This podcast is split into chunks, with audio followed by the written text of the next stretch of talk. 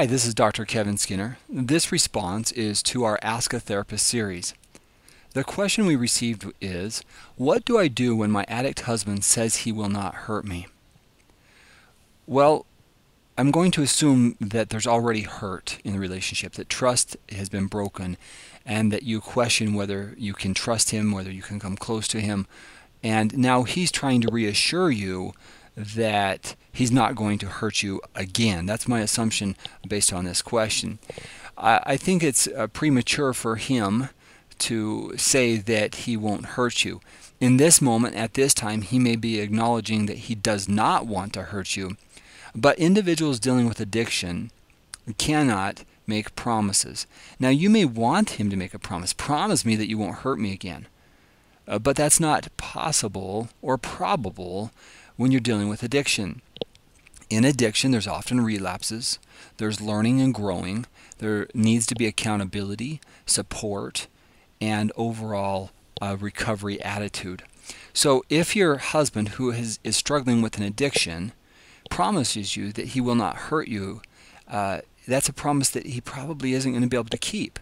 And that's no uh, excuse, it's just normal, a normal reality that people who are working recovery often have relapses. They have to work through those. They need accountability, sponsors, 12 step attendance, therapy, uh, educational support, uh, game plan, strategy. In other words, they're working their recovery.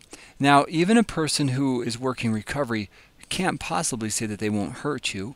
They might not hurt you by acting out again, but the hurt comes from things that may remind you of the past. They might give you a certain look. They might come home 10 minutes late. They might be looking on their phone and it reminds you of things that they've done in the past. All of those things are hurt that are coming from previous pain that they created. So you are going to feel hurt from them again. And I think it's an important part of the dialogue to say, what do you mean when you say you will not hurt me again? And, and try to get more clarification there. Perhaps your husband may say, I am not, if it's been infidelity, I'm not going to cheat on you again. But if it's something else, uh, they, you know, they may try to say that. But in truth, they need to be working their recovery. And for them to be able to promise and say, I'm not going to do anything to hurt you again, that's just not possible. So you want more clear, clear definition. What do you mean by that? So clarity is an important part of the, the answer to this question. Now, what do you do? I again asking for clarity, but also realizing what he's really saying is my guess is that he doesn't want to hurt you. And I hope that's the case.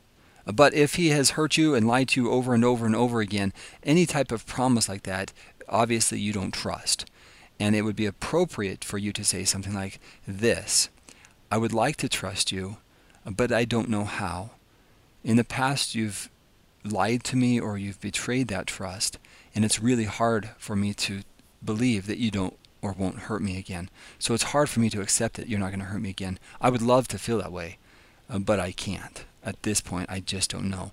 Now, if you continue in recovery and you work on your, your recovery, and I see that, I will feel more confident in that because I, I know that you are saying you don't want to hurt me, but it's really hard for you to promise that. So I invite you to think about what you're really saying there when you say you won't hurt me.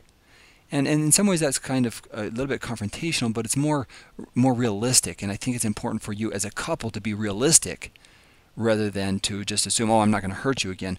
Well, uh, Dr. Um, Janis Abrahms Spring, she indicates that there are different types of forgiveness, and one is what she calls cheap forgiveness. And cheap forgiveness is the concept where a person says that they're going to change their behavior, their spouse or partner just accepts that at face value, and then in reality, what happens is the behavior continues because the, it, it wasn't changed. So on the surface, I say, hey, I'm not going to hurt you again, but underneath, I don't have any evidence that would show that I'm not going to hurt you again. Cheap forgiveness is accepting something that you're going to change, but in reality, it doesn't change. Uh, anyway, I hope that makes sense. So, as a couple, you're going to want to talk through this. You're going to want to work through it because if you don't, as a couple, then what's going to happen is he's, he's saying, he's, or your spouse is saying, they're not going to hurt you again. But boy, they just don't, there's not enough evidence for that right now, especially if they're struggling with addiction. Uh, the desi- saying, I desire or I don't want to hurt you is probably more accurate there.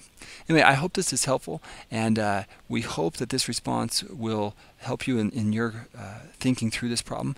To ask additional questions, please let us know through the comment section of this series. Thank you.